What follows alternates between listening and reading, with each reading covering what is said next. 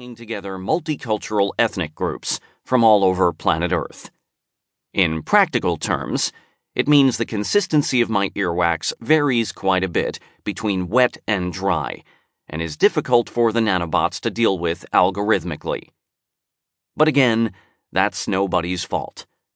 You can't blame me for my heritage. Murder! Homicide! Robotic manslaughter? What? That's totally a thing. That's better, I think. I'm confused for a moment because I can definitely understand some words now, but they're not making any sense. After another minute or so of eavesdropping, I realize I'm hearing a group of off duty personnel playing a guessing game. One of the players is really bad at it. It's amusing, but it's not what I'm looking for. Now that I've fixed, or at least mitigated the input problem, it's time to actually start searching. I probably don't have much time before a human comes back to this medical bay to check on me. Voices fade in and out as I modify the target distance. It's like I imagine tuning in an old frequency modulated analog radio signal must have been like. Or, at least, how it's depicted in the old entertainment vids I consumed desperately in my childhood. Benefits of being the orphan child of 20th century media scholars who left behind their entire digital library when they died. Oh, yeah. Harder.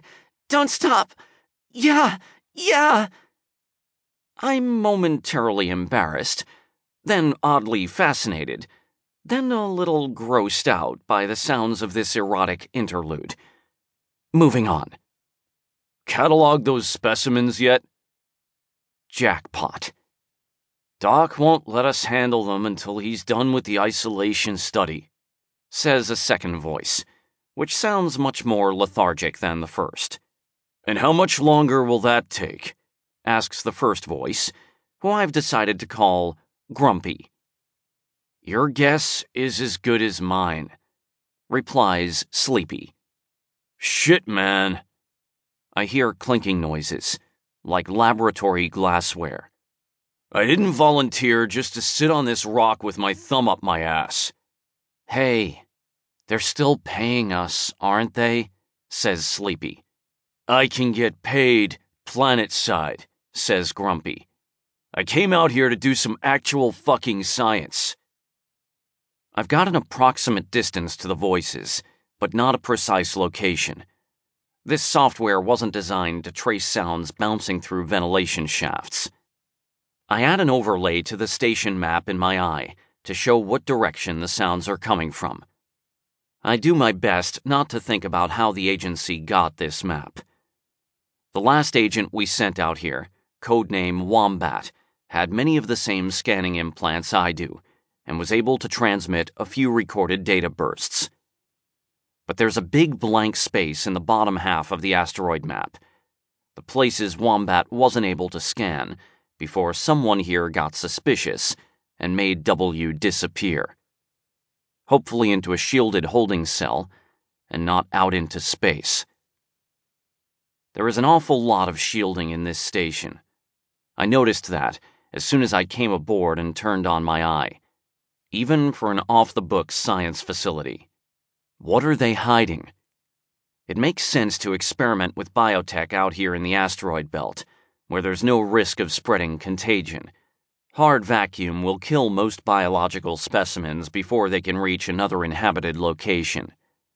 But why would you need to hide the rooms inside the station from each other? An alert flashes in my eye. I muted the ear I don't have pressed up against the air vent but left a separate software process running to monitor its signal input, and the alert is now telling me that it hears footsteps approaching. I push myself away from the wall, sit back on the medbay's exam table, and reset my ears to normal hearing, bypassing the implants. The door opens and a new person enters. It's not the astronaut who pulled me out of my derelict spacecraft after picking up my distress signal or the technician who met me at the airlock and then brought me to this room, which has a door that locks from the outside, I was interested to discover.